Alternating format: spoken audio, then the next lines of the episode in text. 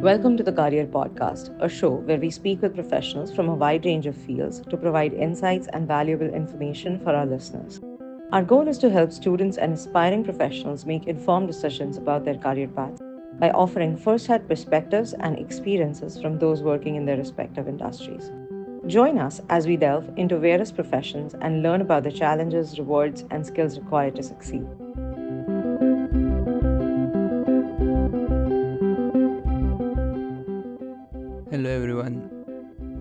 Much for joining in. I hope you enjoyed the last episode with Atif. We are going to continue our conversation with him and this time we are going to go deeper behind the scenes into what makes a comic.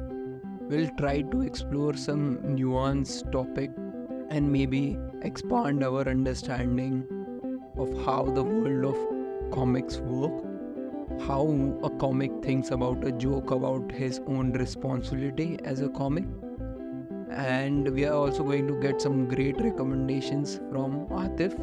Let's start the conversation with Atif. Thank you Atif again. अब ये एक बात करनी है मतलब comedy में usually आप कोई डिफ़िकल्ट सब्जेक्ट के बारे में बात करते हो एज अ पर्सन जब आपको स्टेज दिया जाता है तो एक थोड़ा वो भी होता है कि ट्राई करते हैं कि कोई ऐसी चीज़ के बारे में बात करते हैं जो आपके दिल के करीब हो। And not to change people's perspective but to make people comfortable talking about it like जैसे आपने बात की थी कि आपका एक स्पेशल है where you talk about peeing आप सुसु कर देते थे बिस्तर में बहुत बड़ी एज तक। तो वो एक काफ़ी टाइम लग गया होगा आपको कंफर्टेबल होने के लिए। खुद को ही ये सब्जेक्ट्स है because this is a drawback personal drawback तो on a stage where you want people to like you तो how did you tackle this kind of jokes भाई फिर जो मैंने पहले भी कहा कि आप कुछ भी कंटेंट जब बना रहे हो ना तो वो डाइवर्स तरीके के लोग आएँगे। तो आपको no matter how edgy the topic is आपको इस तरीके से प्रेजेंट करनी है कि वो सबके कानों तक पहुँचे और कोई अनकंफर्टेबल ना फील करे। And yet it is funny the goal also is to make to make it funny क्योंकि ऑब्वियसली कोई stand up comedy show the title in itself is stand up comedy show तो उसमें आप एक घंटे रुला नहीं सकते हो। हाँ।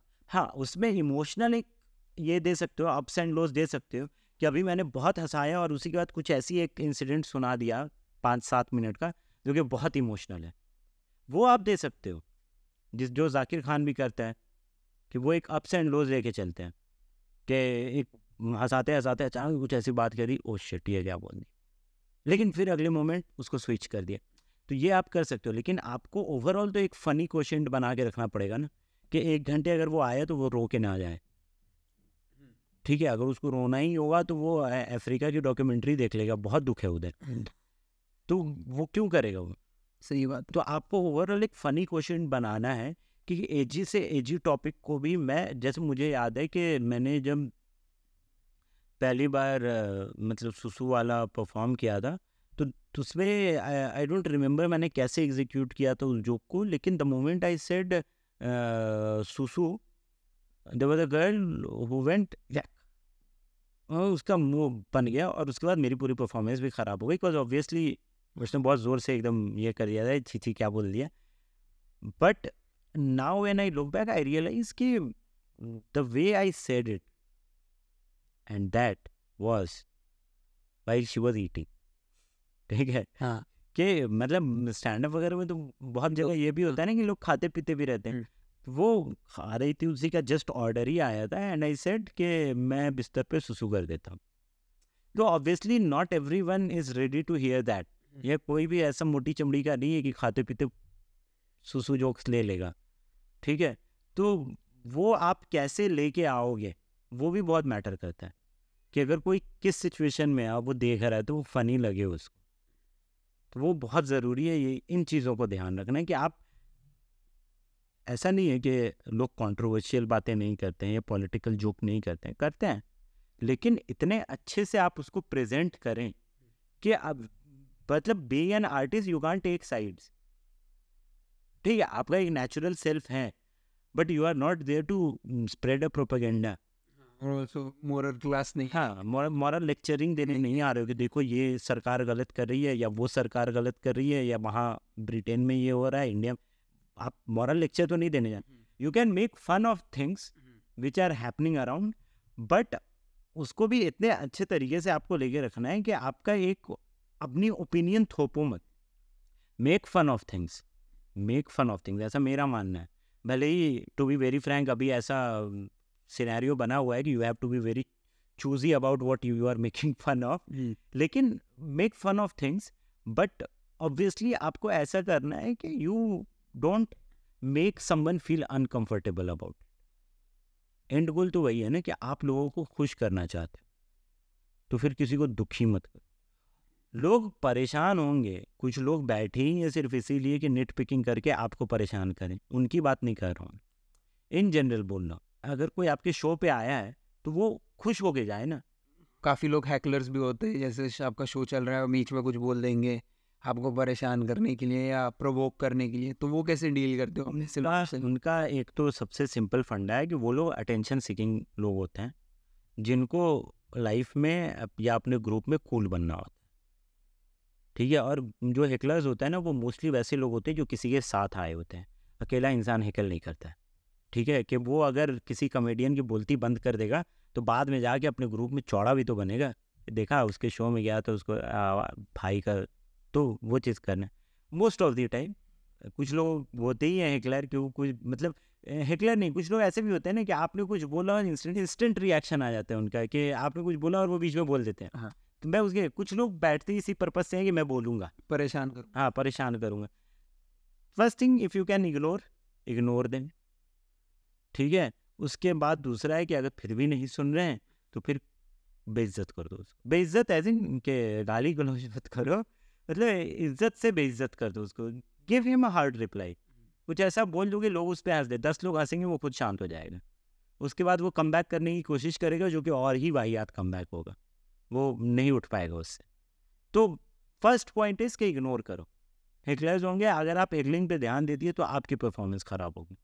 ये वही है कि ओवर द पीरियड जब आप इतने स्टेज पे कॉन्फिडेंट हो जाते हो कि कोई कुछ भी बोलेगा मैं उसको जवाब दे दूँगा कि वो रिहर्सल करके जा रहे हो कि इस जोक पे ये रिएक्शन आ सकता है तो मैं ये बोलूँगा। वो है आपके दिमाग में वो डेटा फ़ीड हो चुका है तो ही आप उनसे पंगे लो। वरना वो आए इसी मूड से हैं कि भैया इसके परफॉर्मेंस तो मैं ख़राब खराब कर तो इसलिए आराम से रहना स्ट्रेस नहीं लेना उन चीज़ों का। जोक का पावर बहुत है। हम्म। तन्मय भट्ट ने एक इंटरव्यू में कहा था कि जोक का पावर इतना है कि राहुल गांधी को ये लोग ने एक जोक बना दिया और इलेक्शन हार गया बेचारा। तो इतना पावर है जोक का।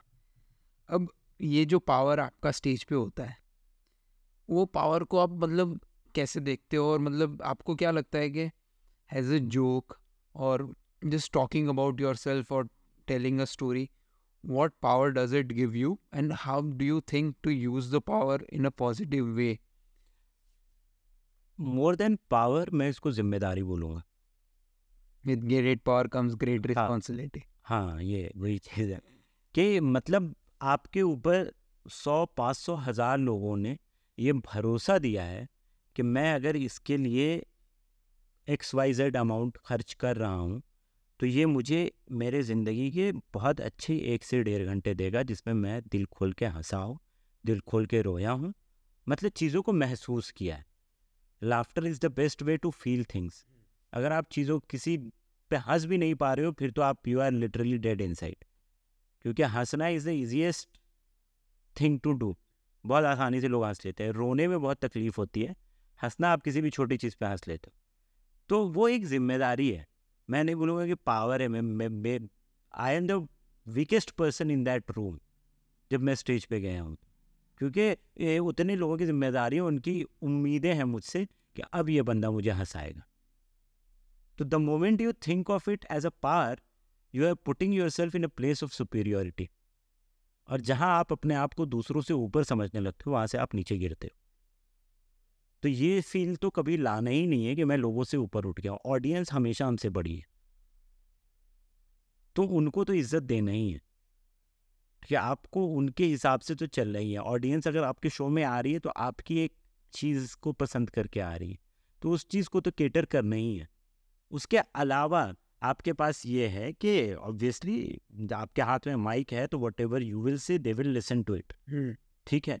तो आप क्या प्रेजेंट कर रहे हो, कैसे बोल रहे हो, वो वो ज़िम्मेदारी तो आपकी बनती ही है।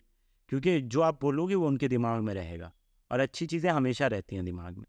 तो वो चीज़ समझना कि मैं क्या बोल रहा हूँ, मेरी एक एक वर्ड का वज़न तो है मेरी कोई पावर नहीं है, मैं जो कह रहा हूँ उन चीज़ों की पावर है।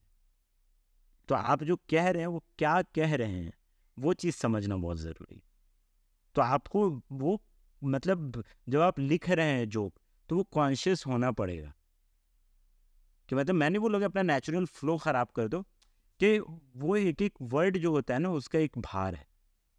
तो कुछ भी ऐसा कुछ भी ऐसा गलत ना कह दें जो किसी को एकदम बॉटम पे जाके लगे। छू जाए। हाँ। चुप जाए। हाँ कि मतलब तो जाना चाहिए पर छूना हाँ दिल को छूना चाहिए चुभना नहीं चाहिए किसी को टीस नहीं रहे किसी के अंदर। तो वो वाली चीज़ है कि मतलब it's a great responsibility and the words are very powerful कि हम अपने अच्छे से अच्छे दोस्तों को भी इसीलिए खो देते हैं क्योंकि हम गलत मोमेंट में गलत चीज़ कहते हैं। तो ये तो इन जनरल लाइफ का ये रूल होना चाहिए। तो whatever you say you have to measure it कि मैं क्या कह रहा हूँ। And you always stand and always stand by it कि हाँ भैया ये मैंने कहा। जैसे मेरे एक जोक पे बैकलैश हुआ था। हम्म। ठीक है? And I took the down that video और uh, मतलब उस टाइम पे ऑब्वियसली मैंने बिल्कुल नया नया ही शुरू किया था तो मतलब uh, मुझे भी आइडिया नहीं था चीज़ों के कहने का। बट आई स्टिल से कि वो मतलब इट वॉज़ इंटरप्रेटेड रॉन्ग गलत तरीके से लोगों ने ले लिया। बिकॉज़ मुझे ये लगता था ना कि ऑन अ पर्सनल लेवल कि जो लोग मुझे जानते हैं उनको पता है कि मैं क्या इंसान हूँ। I am not making fun of anyone क्या जोक था और क्या नहीं जोक नहीं सुना होगा मुझे वापस से कॉन्ट्रोवर्सी में नहीं plan but I am just telling it कि लेकिन जब मैंने इंटरनेट पे डाल दिया वो जोक हम्म। तो जो देख रहा है वो तो मुझे नहीं जानता ना। आप मेरे सामने बैठे हो आप मुझे पहले से जानते हो आपको पता है कि मैं क्या? तो आप मुझे कहीं डिफेंड कर सकते हो कि अरे नहीं मैं उसको जानता हूँ उसकी सोच ऐसी नहीं। ठीक है? लेकिन कोई तीसरा बंदा किसी चौथे बंदे से बात कर रहा है कि अभी ये देख इसने एक बोल दिया। तो वो तो वही समझेगा ना जो उसने बोला हम्म। तो ये तो एक ज़िम्मेदारी है ना आपके ऊपर कि आप क्या बोल रहे हो और क्या भेज रहे हो। कुछ लोग जानबूझ के भी करते हैं to gain popularity and all those thing मेरा नहीं था। और नहीं मेरे दिमाग में दूर दूर तक कहीं थी। मेरे दिमाग में वही है ना कि वो एक गलत चीज़ मेरे दिमाग में ये आ गई थी कि जिनको जो जानते हैं उनको पता है कि मैं ऐसा इंसान नहीं या मतलब मैं मज़ाक नहीं उड़ा रहा हूँ या मतलब गलत सेंस में नहीं बोल रहा हूँ चीज़ों बट ये being a Muslim do you think अब भी ये टाइम पे आपको थोड़ा और ज़्यादा सेल्फ सेंसर करना पड़ता है या थोड़ा और ज़्यादा? पॉलिटिकली तो चीज़ें बदलती रहती हैं ठीक है? हर दौर में हुआ ऐसा नहीं है कि अभी ही हुआ है हमेशा हुआ है।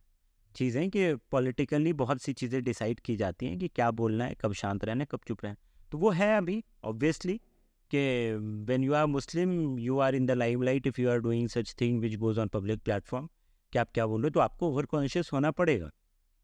You can't be careless about it ठीक है? तो आप ये मौका क्यों देना किसी को?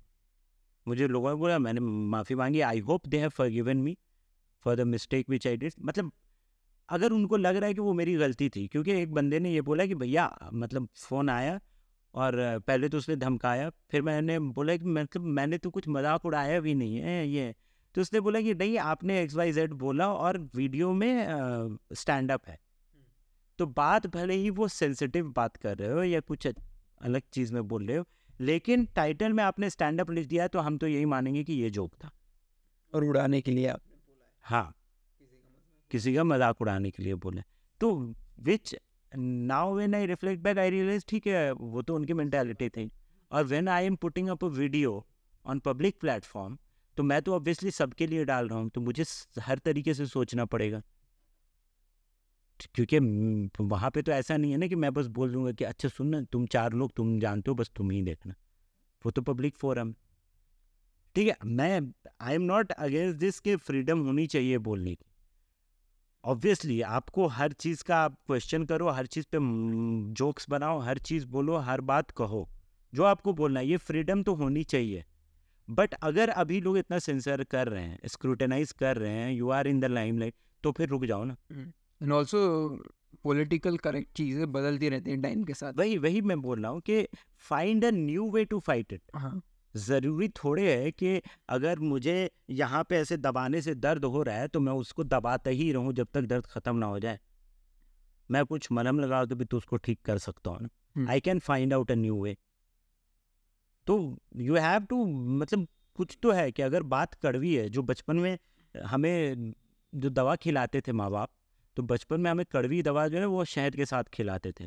या उसके साथ कि ऐसा मीठा मीठा लगे और दवा भी अपना काम कर दे। तो अगर आप दवा ही देना चाह रहे हो सच ही दिखाना चाह रहे हो जो आपको लगता है कि यही सच है या यही झूठ है तो find a way to put it out which is funny non offensive yet powerful enough to deliver कि मतलब मैं गिव अप करने नहीं बोल रहा हूँ कि इन चीज़ों को गिव अप ही कर दो। But find another way but find a way which is more which is much better than this और हाँ। पता है उसमें क्या होगा ना कि और खतरनाक फनी और अच्छी चीज़ें निकल के बाहर आएँगी। When you restrict when you when you have limited resources ना फिर और शानदार। जो वो सौ मूवी का जो पता ही है आपको द फ्रेंचाइजी सौ मूवी की जो फ्रेंचाइजी है एस ए डब्ल्यू सौ।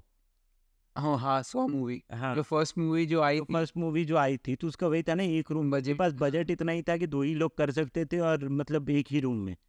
And out of that they made a franchise out of it तो कभी कभी लिमिटेड रिसोर्सेज में ही बहुत ही माइंड ब्लोइंग चीज़ें निकल के आ जाती तो ये important times might be tough चीज़ें ख़राब हो सकती हैं अच्छी हो सकती हैं लेकिन we have to go through it ज़बरदस्ती उसमें उंगली करना या ये करना क्योंकि मैं शाहरुख खान नहीं हूँ जो मुझे फ़र्क नहीं पड़ेगा। वो स्टेज पे पहुँचना पड़ेगा एक बार। Then maybe you can then और इसीलिए शाहरुख खान शांत भी रहता है ना। हाँ। क्योंकि उसको पता है कि बोल के फ़ायदा नहीं है। Why get into this अगर मुझे मेरा मेरा सिंपल फंडा यही है ना कि अगर मैं एक मुस्लिम हूँ कि let me put it out in this way कि अगर लोगों को एक परसेप्शन है कि मुस्लिम्स ख़राब हैं या टेररिस्ट हैं या मतलब एजेंडा चलाते हैं ये चीज़ें जो भी हैं अपना एक there is a section of people who think of uh, this is uh, negative way. There is a section of people in muslims जो कि हिंदुओं के बारे में एक गलत राय रखते हैं कि सारे ऐसे ही होते हैं ये चीज़ है। लेकिन मैं अगर अच्छा काम करता हूँ मैं दस लोगों की मदद करता हूँ मैं ये करता हूँ मैं ऑन अ पर्सनल लेवल मैं चीज़ें सही कर रहा हूँ तो वो भले ही जो गलत सोचते हैं उनको ना दिख रहा हो लेकिन कोई उसमें एक बंदा तो होगा। जो उसमें बोलेगा कि अरे नहीं इसने मेरे लिए तो अच्छा किया। सारे ऐसे नहीं ये ये ऐसा नहीं।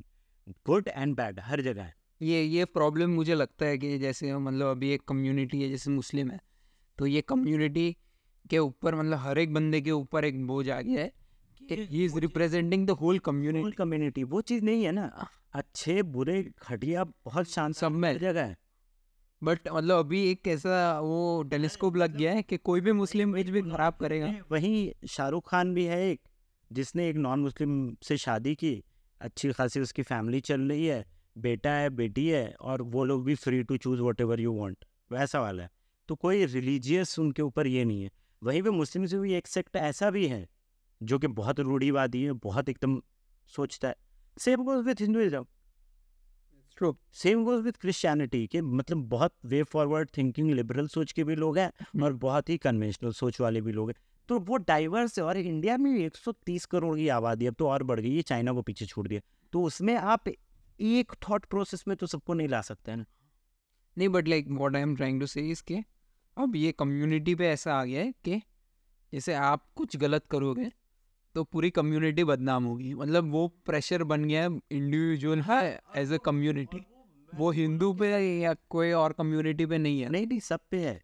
नहीं मतलब कोई हिंदू एक अलग गलत कुछ करेगा तो पूरी कम्युनिटी को गाली नहीं देंगे लोग is what I am trying to say but कोई एक इज़ नॉट लाइक सब लोग नहीं तो बट बढ़ती रहती हैं हाँ। वो तो उसका ये है तो वो आप कुछ कर नहीं रहे वो वही है कि अभी हवा ऐसी चली है हाँ। थोड़ी देर में फिर कुछ होगा कुछ नया शोशा छूटेगा कुछ नई बातें होंगी।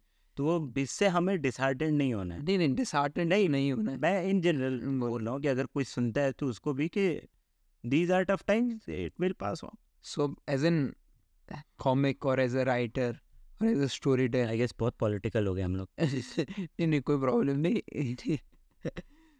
as a writer or a storyteller or a comedian what validation do you look for from your audience uh, or is it a validation that you look for from yourself only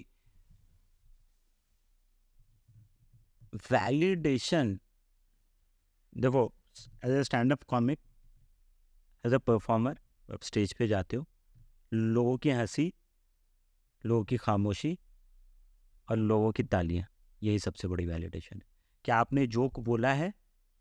और लोग हंस रहे हैं। वही instant stand up इसीलिए तो नशा है ना, कि उसमें इंस्टेंट वैलिडेशन मिलता है। उसमें ऐसा नहीं है कि आप दो साल तैयारी करोगे, जेई का एग्ज़ाम दोगे, तब इंजीनियरिंग मिलेगा, तब वैलिडेशन मिलेगा आपको। उसमें आपने जोक सुनाया, फट से वैलिडेशन हाँ हाँ हाँ हंस दिए। नहीं सुनाया वहीं पे मौत, कि मैं क्या कर रहा हूँ लाइफ में। लेकिन वही है ना कि, और टॉकिंग अबाउट दिस थिंग एक बहुत ही बड़ा ऑन ए पर्सनल लेवल जो लगता है ना कि कुछ लोगों का वो है कि लाफ पर मिनट कितना है, कि एक मिनट में तुम कितना हंसा रहे हो लोगों को। मुझे लगता है कि initially it's the good way to write strengthen your writing process लेकिन जैसे जैसे आप आगे बढ़ें, उस क्राफ्ट पे काम करते हैं तो आपको, आपकी राइटिंग इतनी स्ट्रांग होनी चाहिए कि अगर आप बीच में दो मिनट के लिए कुछ बोल रहे हो तो और उसमें पिन ड्रॉप साइलेंस भी है। तो that should also make sense कि ऑडियंस इतने ध्यान से एकदम सुन रही है और कनेक्टेड है। और फिर उसमें ये चीज़ है कि अगर आपने वो दो मिनट तीन मिनट के बाद जब वो साइलेंस टूटी है तो वो ऐसा टूटना चाहिए कि एकदम या तो एकदम बवाल हो जाए। पब्लिक एकदम उनकी हालत ख़राब हो जाए फट जाएगी भाई क्या ही बात बोल दी उसने या फिर ताली और हँसी से जो है छत टूट जाए। वैसा आपको ये होना चाहिए कि don't fall in that that trap कि हर तीस सेकेंड में ही लाफ आनी चाहिए। बिल्ड करो बिल्ड करो बिल्ड करो और उसके बाद जो जोक आया है कि भाई साहब ऐसा क्या सोचा। तो अब मतलब अलग एडमिरेशन होता है but it will take time अभी तुरंत अगर आप स्टार्ट कर रहे हो तो अभी नहीं होगी ये चीज़ें। अभी तो आपको वो लाफ पर मिनट वाले फॉर्मूले पे जाना ही पड़ेगा। तभी आप तेज़ी से लिख पाओगे। अभी से आप वो वाले जाओगे, मैं पाँच मिनट में दो लाफ लाता हूँ, लेकिन ऐसा लाफ लाता हूँ तो फिर आप पंद्रह मिनट का भी मटेरियल नहीं लिख पाओगे। तो अभी आपको वो क्योंकि जोक्स चाहिए ना पहले। फिर आप जोक्स के अराउंड कहानी बनाते हो। क्या अच्छा ये मेरा जोक है इस पर कॉल बैक आ जाएगा यहाँ से होगा अब इस पर कहानी बनाते हैं पंद्रह मिनट। तो वो आता है बट इनिशियली तो जोक जोक जोक जोक चाहिए आप तो आपका जो सेट लिखने का प्रोसेस है वो कैसा प्रोसेस है? मेरा कोई एक फिक्स प्रोसेस नहीं है। कभी कभी जैसे मेरा जो टीवी सीरियल वाला बिट है उसमें इट ग्रू ऑन मी। ऐसा नहीं है कि वो मैंने लिखा था, उसका जो फ़र्स्ट पार्ट है जिसमें I just tell about writing for TV serial और सावधान इंडिया के लिखने वाला जो पार्ट था इट हैपेंड विथ मी और मैंने बस ऐसा हुआ और कहीं मैं कुछ परफॉर्म कर रहा था, उसमें आई यूज़ दैट थिंग कि जैसे वो प्रोड्यूसर का फीडबैक आया था मेरे, कि तेरे डायलॉग सेंस नहीं बना रहे हैं। आई फाउंड इट फ़नी और मैंने मतलब एक दो दिन बाद कोई ओपन माइक था वहाँ पे ऐसे ही अपने बारे में बोलते हुए बोल दिया एंड पीपल लाफ्ड तो मैंने वो चीज़ रख ली। सावधान इंडिया वाला भी ऐसे ही हुआ था कि it happened in real when I was working for Savdhaan India कि मेरे आ, मतलब जो सीनियर थे उन्होंने कहा कि यार तुम ना बड़ी सीरियस स्टोरीज दे रहे हो कुछ मसाला वाली स्टोरी ला के दो। तुम्हें पता है कि इस ऑडियंस कैसी है हमारी। तो मेरे दिमाग में सबसे पहले वही आया था कि मैं क्या अंतरवासना की लिंक्स ला के दूँ आपको मतलब बोला नहीं ऐसे दिमाग में तो मतलब ये चीज़ें रह गई थी। एंड देन आई लाइक कि मुझे टीवी सीरियल्स और उसकी राइटिंग प्रोसेस के अराउंड सेट बनाना। फिर धीरे धीरे धीरे धीरे वो जोक दर जोक बनता चला गया। तो इनिशियली भी वो काफ़ी अलग था। फिर जो पूरा वो वाला जो पार्ट है ना कि मतलब मुझे पुलिस स्टेशन में पकड़ा गया, जो मैंने ट्रेन में छींक दिया और बोल दिया। तो वो वाला पार्ट मैंने एक दिन ऐसे ही सोचा था, वो एंड वैसे होता था पहले कि इट वो it had happened in real कि मेरी एक सीनियर थी, वो भी किसी क्राइम एपिसोडिक पे काम कर रही थी और अपने घर पे कुछ गेस्ट आए हुए थे तो उन्होंने फ़ोन पे बोला कि ठीक है तो मर्डर वाला हो गया तो फिर रेप का देख लेना अगला एंड इट वॉज़ सो मतलब सेंसिटिव थिंग टू से कि आप मर्डर और रेप के बारे में बोलते हो वो ये हो गए स्कैंडलाइज हो गए उनके guest then she told them कि अरे भैया नहीं शूट चल रहा है, उसका मतलब सीन शूट करना था तो अब थोड़ा इनसेंसिटिव तो हो जाते हो ना आप वहाँ पे कि जल्दी जल्दी बोलने में। तो मुझे ये चीज़ काफ़ी इंटरेस्टिंग लगी कि होता है हमारे साथ कि हम लोग ही जो बोलते हैं कि मतलब जैसे जूनियर कोऑर्डिनेटर्स को जो बोलते हैं दो it it's really bad but we say सुन, अच्छे दिखने वाले लोग चाहिए तीन और बाकी ही दिखने वाले पाँच लोग ले आना। हाँ this is the language we use क्योंकि टाइम नहीं है पॉलिटिकली करेक्ट होके बात करने का आपके पास उस टाइम और उनको भी पता है कि ये गलत सेंस में नहीं बोल रहे। कैमरा पे आप जब जाते हो आप हीरो को ही देखने जाते हो हीरो के साइड आर्टिस्ट को नहीं देखते हो आप। जो बात है तो वो हीरो जैसे दिखने वाला भी एक डेफिनेशन जो आपने बना दी है उसके हिसाब के लोग चाहिए मुझे। ये ऑडियंस जो मांगती है वो रिफ्लेक्ट होता है। वो समाज में रिफ्लेक्ट होता है कि अभी आप फ़िल्में कैसी बन रही हैं उसी से आप समझ जाएँ। तो वो वहाँ पे वो चीज़ हुई तो मुझे वो चीज़ यूज़ करनी थी कि चलो मैं यूज़ करूँगा। बट फिर एक दिन ऐसे ही बैठा हुआ था और ये हुआ कि मान लो कि इसके बाद लोगों ने मुझे पुलिस के हवाले कर दिया तो क्या हो तो फिर वहाँ से वो चीज़ बिल्ड हुई एंड जो लास्ट के जो पाँच मिनट है, वो मेरा एक दिन में बन गया था। तो फिर वही उसको सिलाई बुनाई करके जो है कॉल बैक लाना पड़ा, जोड़ना पड़ा कि, ब्रो माल है क्या तेरे पास और ये सारी चीज़ें जो पूरा किया था तो वो इट टुक टाइम ठीक है, आराम से परफॉर्म करना पड़ा दस पंद्रह बार जाके, फिर कहीं ये हुआ। कि वो जो फाइनल मटेरियल डाला तो वो वही है कि द मोर यू परफॉर्म जैसे बस्सी का ये जो चीटिंग वाला वीडियो है हाँ। उसने ही टोल्ड के उसने करीब तीन साढ़े तीन सौ बार वो सेट परफॉर्म कर लिया था। और उसने वो वीडियो सिर्फ़ इसलिए लिए डाला है because he got bored of it और उसके दिमाग में वो बस गया था कि अगर मैं इसको छोड़ूँगा नहीं तो ये मतलब मैं यही परफॉर्म करता रह जाऊँगा। और ये होता है कि आपको अपने मटेरियल के मुँह से निकालना पड़ेगा।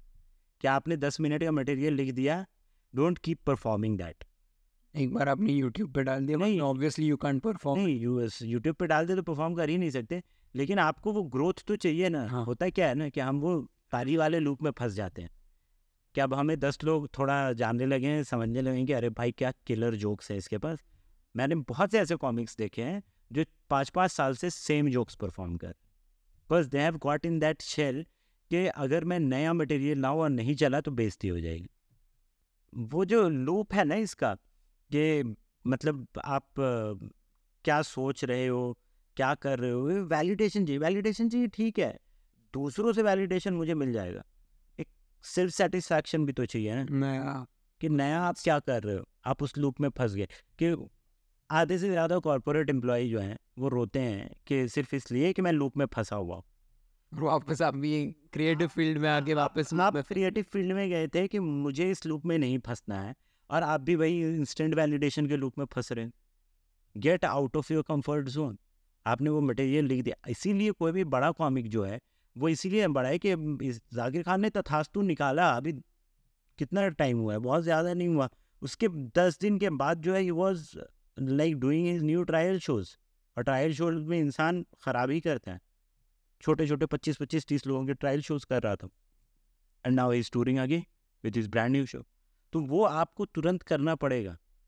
लाइक like, वो वाला पेस आने में टाइम लगता है because it took him two thousand twelve thirteen to two thousand twenty three दस साल का टाइम लगा है। हम्म। भले ही वो वायरल इंसान एक दिन में होता है लेकिन उसके पीछे भी साल दो साल पाँच साल का टाइम जाता है। तो it's just you have to be patient and constantly exploring yourself और क्या बेटर कर सकता हूँ और क्या निकाल सकता हूँ वैसे। ओके. तो अब ये बात करते हैं कि हर एक फ़ील्ड में एक कोर वैल्यूज़ होती है जो कोई भी ह्यूमन लेके आता है। सॉफ्ट uh, स्किल्स होती है हार्ड स्किल्स होती है जो हर एक पर्सन जो उस फ़ील्ड में होता है वो उसमें होनी चाहिए या डेवलप करनी चाहिए उसको। तो ऐसी कौन सी स्किल्स है? मतलब I think you can talk about being a writer and a stand up comedian and a poet तो ऐसी कौन सी स्किल्स है जो अगर किसी को भी एज अ राइटर आगे बढ़ना है या स्टैंड अप कॉमेडियन आगे बढ़ना है या पोएट आगे बढ़ना है तो वो होनी चाहिए उसमें या डेवलप करनी चाहिए उसको? आई वॉन्ट से होनी ही चाहिए या करनी ही चाहिए। आई वुड रैदर से हो जाती हैं। क्या आप लोगों के इमोशन समझने लगते हो? क्योंकि आप चीज़ें इतना पढ़ते हो, इतना देखते हो कि वो काम ही इमोशन का है ना। आप वो जो क्रिएटिव फ़ील्ड में घुसे हो एज ए पोएट आज जब आप दो लाइन बोल रहे हो तो उसमें आपका मतलब ही वही है ना कि लोगों को हिट करे वो। एज अ राइटर जब आप बीट थ्रू नॉवेल्स और बीट थ्रू फ़िल्म जब आप देख रहे हो तो आपका मकसद ही वो है ना कि लोगों के इमोशंस पे वार करें। कि बीट इन एनी जॉनर चाहे वो कॉमेडी हो रोमांस हो, कि उस जोन का जो फीलिंग है उस जॉनर भी तो फीलिंग से ही निकली है ना हमारे कि एक्शन में एड्रेनलिन रश आएगा तो वो आना चाहिए तो उसका वो आपको वो इमोशन समझना पड़ेगा। जब आप as a stand up comedian बात कर रहे हो तो आपको वो जो एक लाफ्टर वाला जो एक इमोशन है लोगों को खुश करने वाला वो खुशी का इमोशन समझना पड़ेगा। तो वो आपको इमोशनल जो है ना आप इमोशनली चीज़ों को समझने लगते हो इमोशनल अवेयरनेस आपकी बढ़ जाती है। कि क्या हो सकता है, कैसे कर सकते हैं और आप उसकी रिस्पेक्ट करने लगते हो धीरे धीरे और एक इस फ़ील्ड में ये होता है कि मतलब इनिशियली आपको लग रहा होता है कि मैं जल्दी आगे बढ़ूँ कॉम्पिटिटिव रहूँ ये वो बट आफ्टर टाइम फिर आप रियलाइज़ करते हो ना कि यहाँ पे द मोर द मेरियर वाला सीन है। कि जितने लोग आपके आसपास में हैं, अच्छे लोग हैं क्रिएटिव लोग हैं, कोई किसी भी पोजीशन पे हो, वो उनके साथ आपका सिंक बन रहा है, वो आपको एक पॉजिटिव वाइब दे रहे हैं आपके अंदर से क्रिएटिविटी निकाल के दे रहे हैं दैट इज़ गुड चोरी नहीं करने का किसी को कंटेंट ठीक है? किसी को नीचा नहीं दिखाना है, ठीक है? क्योंकि देखो, इस फ़ील्ड में सबसे बड़ी चीज़ वही है ना कि इस फ़ील्ड में क्या, किसी भी फ़ील्ड में कि कौन आपसे नीचे वाला इंसान जिसको आज आप नीचा दिखा रहे हो, कल आपके ऊपर आ जाएगा और आपको उससे फेवर मांगना पड़ेगा यू डोंट नो तो ये चीज़ें और क्रिएटिव फ़ील्ड में तो और जल्दी जल्दी होती है ना। क्या आज मैंने आपको बोल दिया गया है, जब गाली दे दी चार भगा दिया। और कल को आपका कोई कॉन्सेप्ट अप्रूव हो गया, आप सीधा डायरेक्टर बन गए मैं आपके पास आ रहा हूँ भाई मेरे को भी काम देते तो यू डोंट नो तो उसमें इंसान को ज़्यादा फिर वो चीज़ें समझने लगता है कि you have to be humble वो हम्बलनेस फिर आने लगती है। कि अक्सर आप देखते हो ना कि जो भी सक्सेसफुल आर्टिस्ट हैं, वो हम्बल हैं, क्योंकि उन्होंने वो चीज़ें देख ली हैं। उन्होंने घमंड करके देख लिया है। And it does not pay you well तो जितना आप लोगों को सपोर्ट करोगे, जितना आपके आपके अंदर से पॉजिटिव एनर्जी आएगी, लोग आपके आसपास रहना चाहेंगे। आपके बारे में फिर कोई बुरा बोल ही नहीं पाएगा। और जितने आपके बारे में अच्छी बातें होंगी, आप एनर्जी का काम है ना सारा। क्या आप नेगेटिव एनर्जी आप निकालते हो, लोगों से जलते हो, लोगों के बारे में बुरा बोलते हो तो वो हर जगह ट्रांसपायर हो रही है।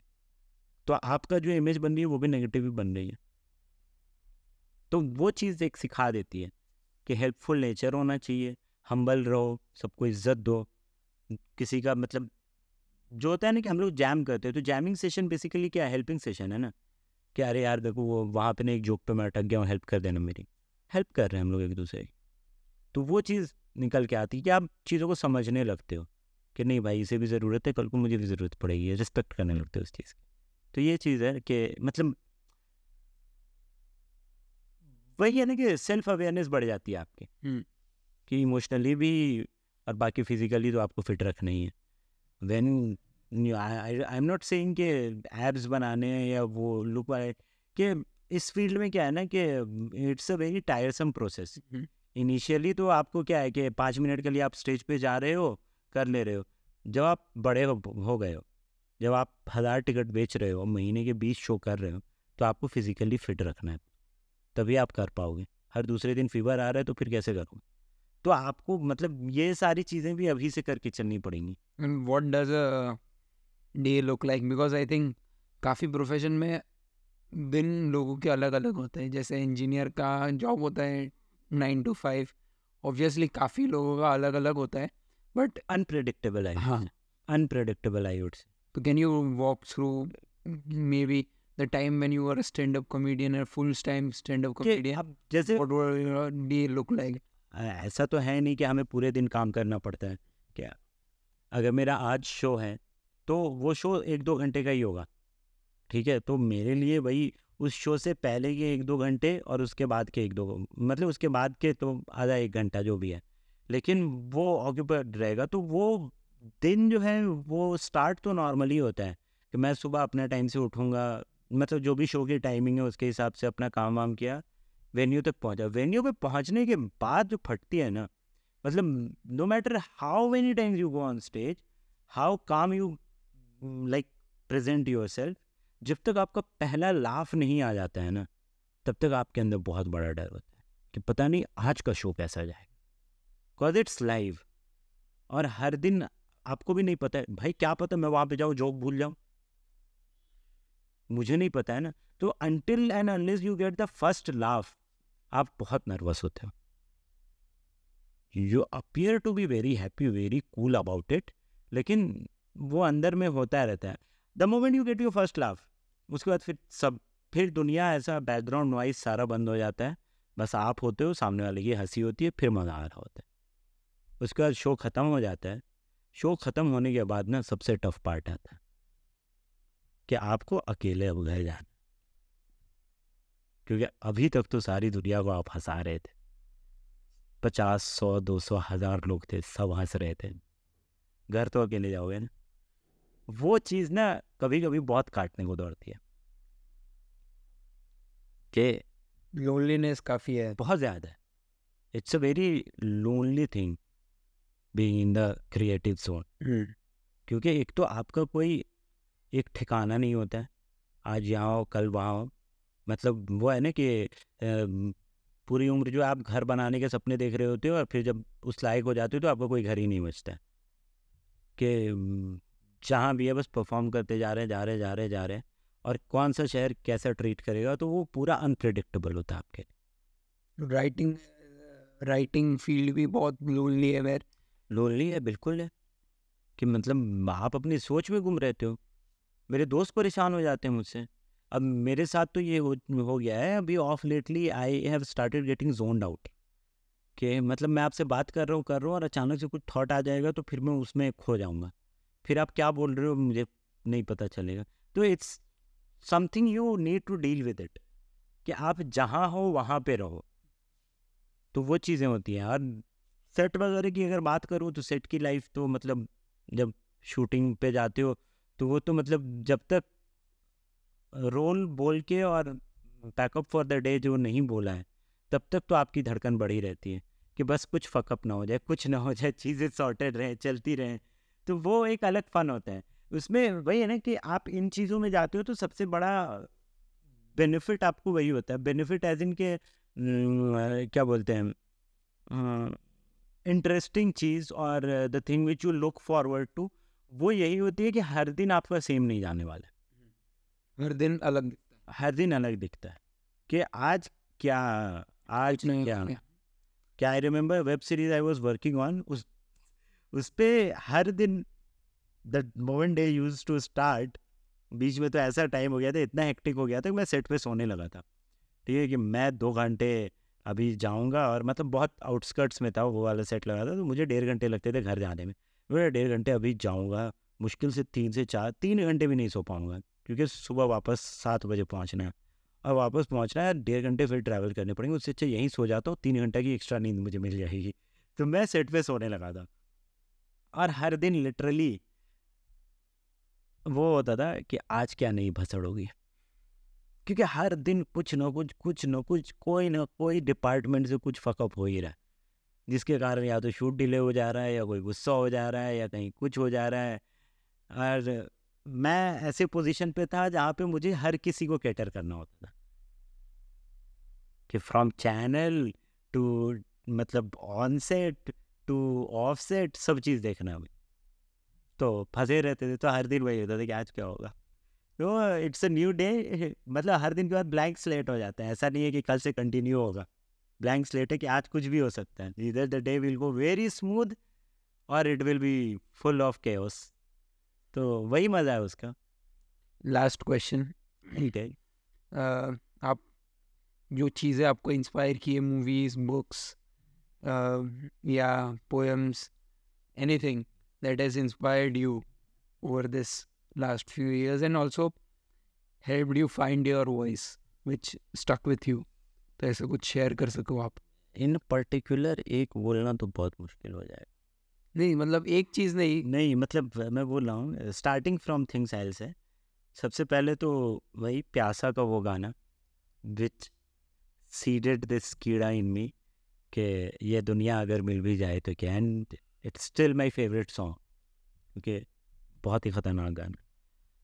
वो हुआ उसके बाद उड़ान मूवी ने काफ़ी उस टाइम पे मुझे मतलब क्या बोलते हैं उसको इंस्पायर तो नहीं बोलेंगे बिकॉज़ उस टाइम पे उतनी समझ नहीं थी। आ, कुछ एक हलचल सी मचाई थी उस मूवी ने। कहीं तो कोई तार को छेड़ा था उसने। मतलब मैं स्कूलिंग मेरी जमशेदपुर से हुई। और मैंने वो मूवी जब रिलीज़ हुई थी इसलिए देखी कि वो जमशेदपुर में शूट हुई है। तो मेरे को बस देखना भाई कहाँ कहाँ शूट हुआ है। और इत्तेफाक से ऐसा हुआ था कि जब उसका शूट चल रहा था तो मैं जिनके यहाँ रहता था मतलब अंकल के यहाँ तो जो कज़न थे मेरे, उनका एक्सीडेंट हो गया था तो वो हॉस्पिटल में ही थे। उसी टाइम पे हॉस्पिटल में शूट चल रहा था। तो I saw Ronit Roy and all तो ऐसा हो कि अच्छा मूवी है तो वो हो जाता ना कि देखेंगे। तो देखी सिर्फ़ इसीलिए थी कि जमशेदपुर में शूट हुई है, लेकिन वो मूवी रह गई।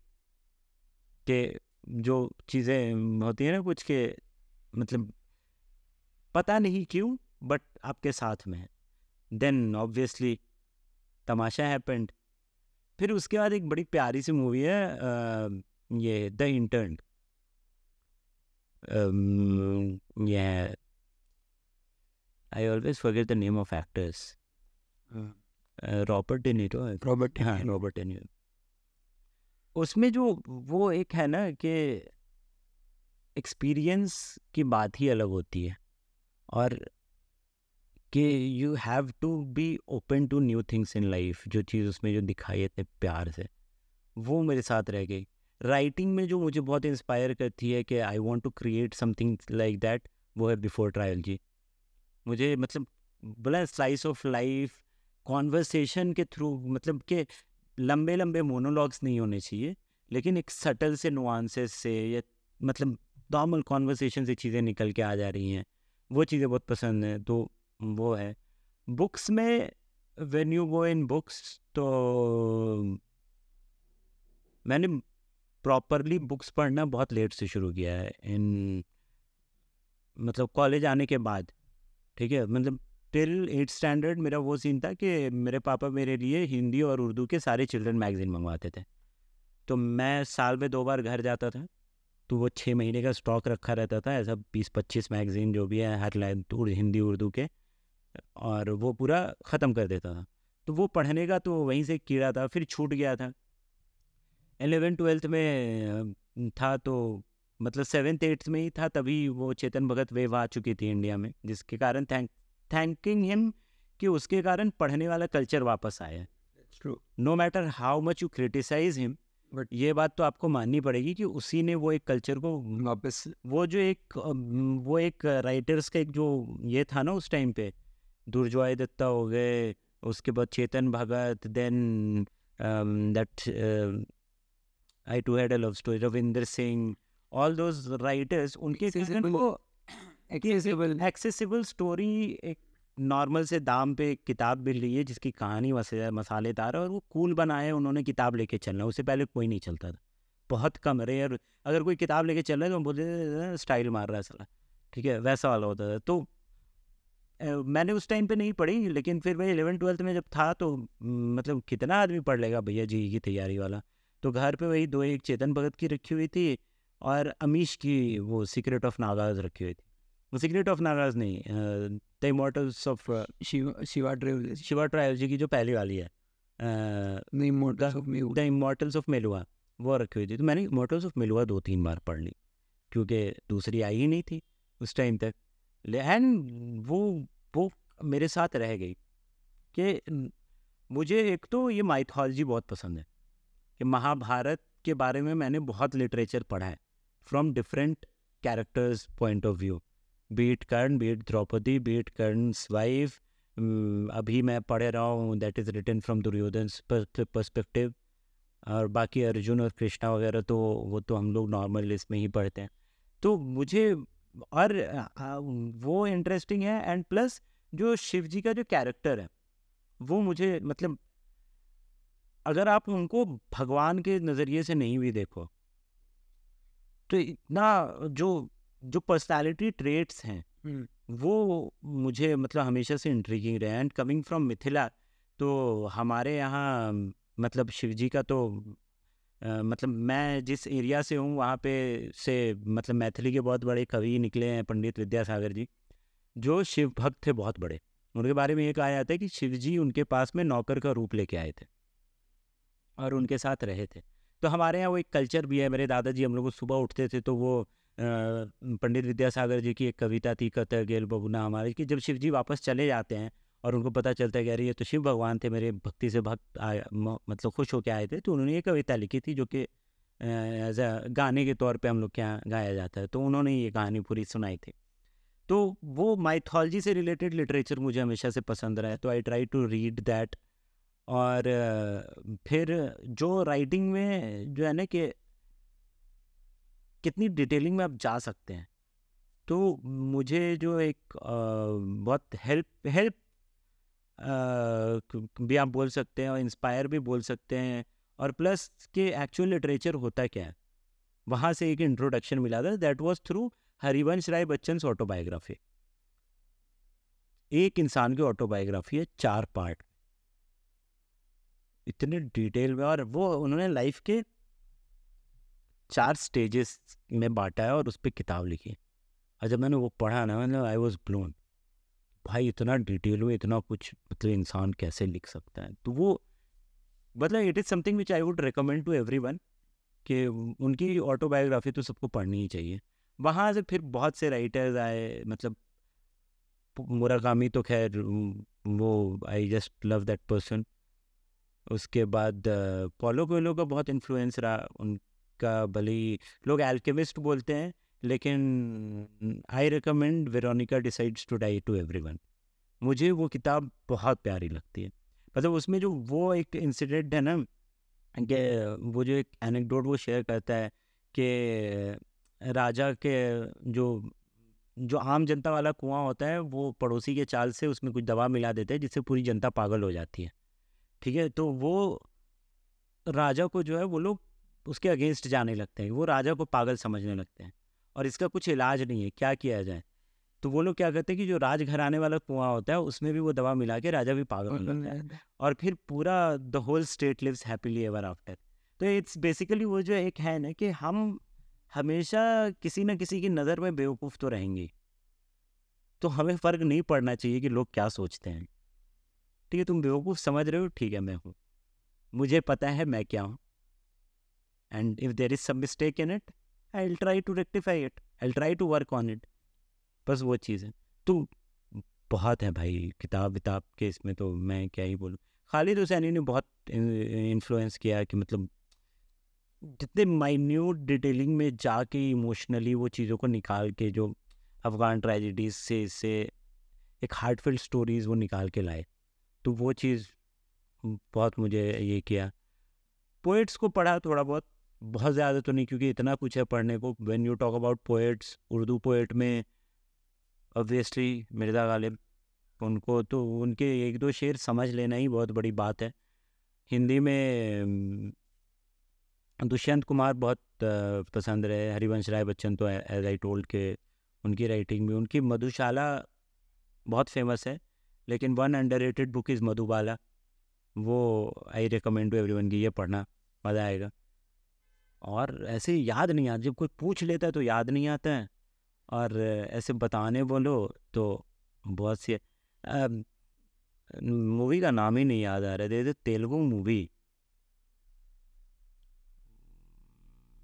आप मैसेज कर देना मैं मैसेज कर दूँगा you just put it that वो मतलब अभी रिसेंटली आई थी 2016-17 में and the premise is basically कि चार दोस्त प्लान करते हैं वापस से कि अपनी फ़िल्म मेकिंग के पैशन को परसू करते हैं, चलो, शॉर्ट फ़िल्म बनाने वो लोग गोवा पहुँच जाते हैं। इतनी सही slice of life feel good movie है ना, कि मतलब it was after long time I watch such a good fresh concept के साथ में कोई मूवी तो वो मूवी देखना मतलब मज़ा आएगा। और बहुत कुछ है। मतलब लाइफ मतलब हमने ने ये ये जो लिटरेचर और इमोशंस और इसका जो समंदर है ना एक बूंद भी अभी ठीक रिया नहीं है। और और बन रहा है और बन हाँ, और बढ़ते रहा है।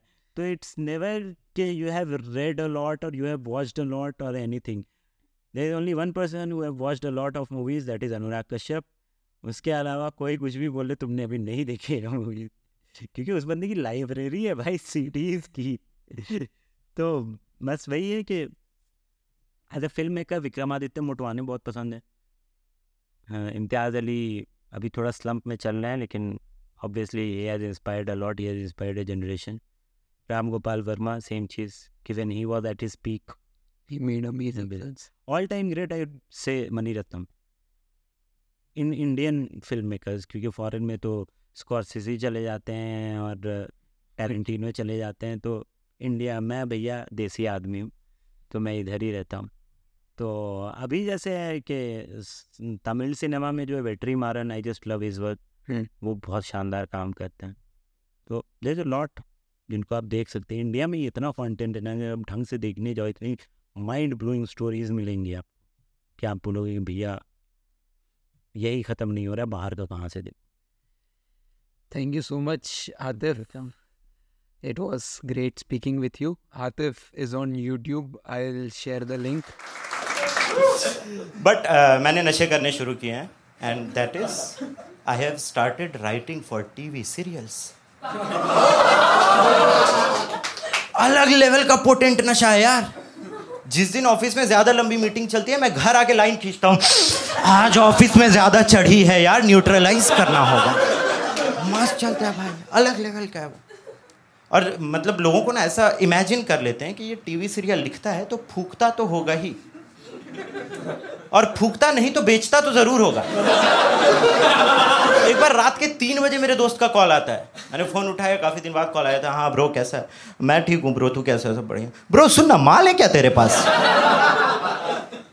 कॉल वेटिंग में मेरे पापा का भी कॉल आ रहा है। वो मेरठ गए हुए अपने दोस्तों से मिलने और अभी तक आए नहीं है। मैंने उनका फ़ोन उठाया, बोला हाँ पापा, बोलो ना, वो पूछ रहे ब्रो माल है क्या तेरे पास एंड आई वाज लाइक पापा, बेटा हूँ मैं आपका। आपसे पैसे थोड़ी लूँगा मैं।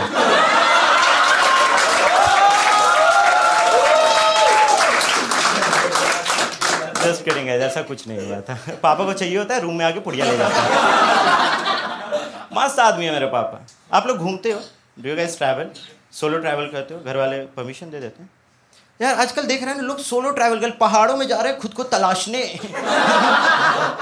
मैंने भी अपने पापा को बोला कि, पापा, मुझे ना पहाड़ों में जाना है, दुनिया से दूर, खुद को तलाशूँगा। तो बोलते हैं, रूम बंद करके बैठ जा। मैंने बोला कि, उधर नेटवर्क आएगा ना नेटवर्क से भी दूर जाना है। तो बोलते फ़ोन स्विच ऑफ़ करके बैठ जा। रूम बंद करके चले गए। But he is a nice guy तो थोड़ी देर बाद आए, मुझे एक पुड़िया दी और बोलते हैं, ले पहाड़ों में घूम ले। Please do go watch uh, his stand up he's also on instagram. I will share the link too.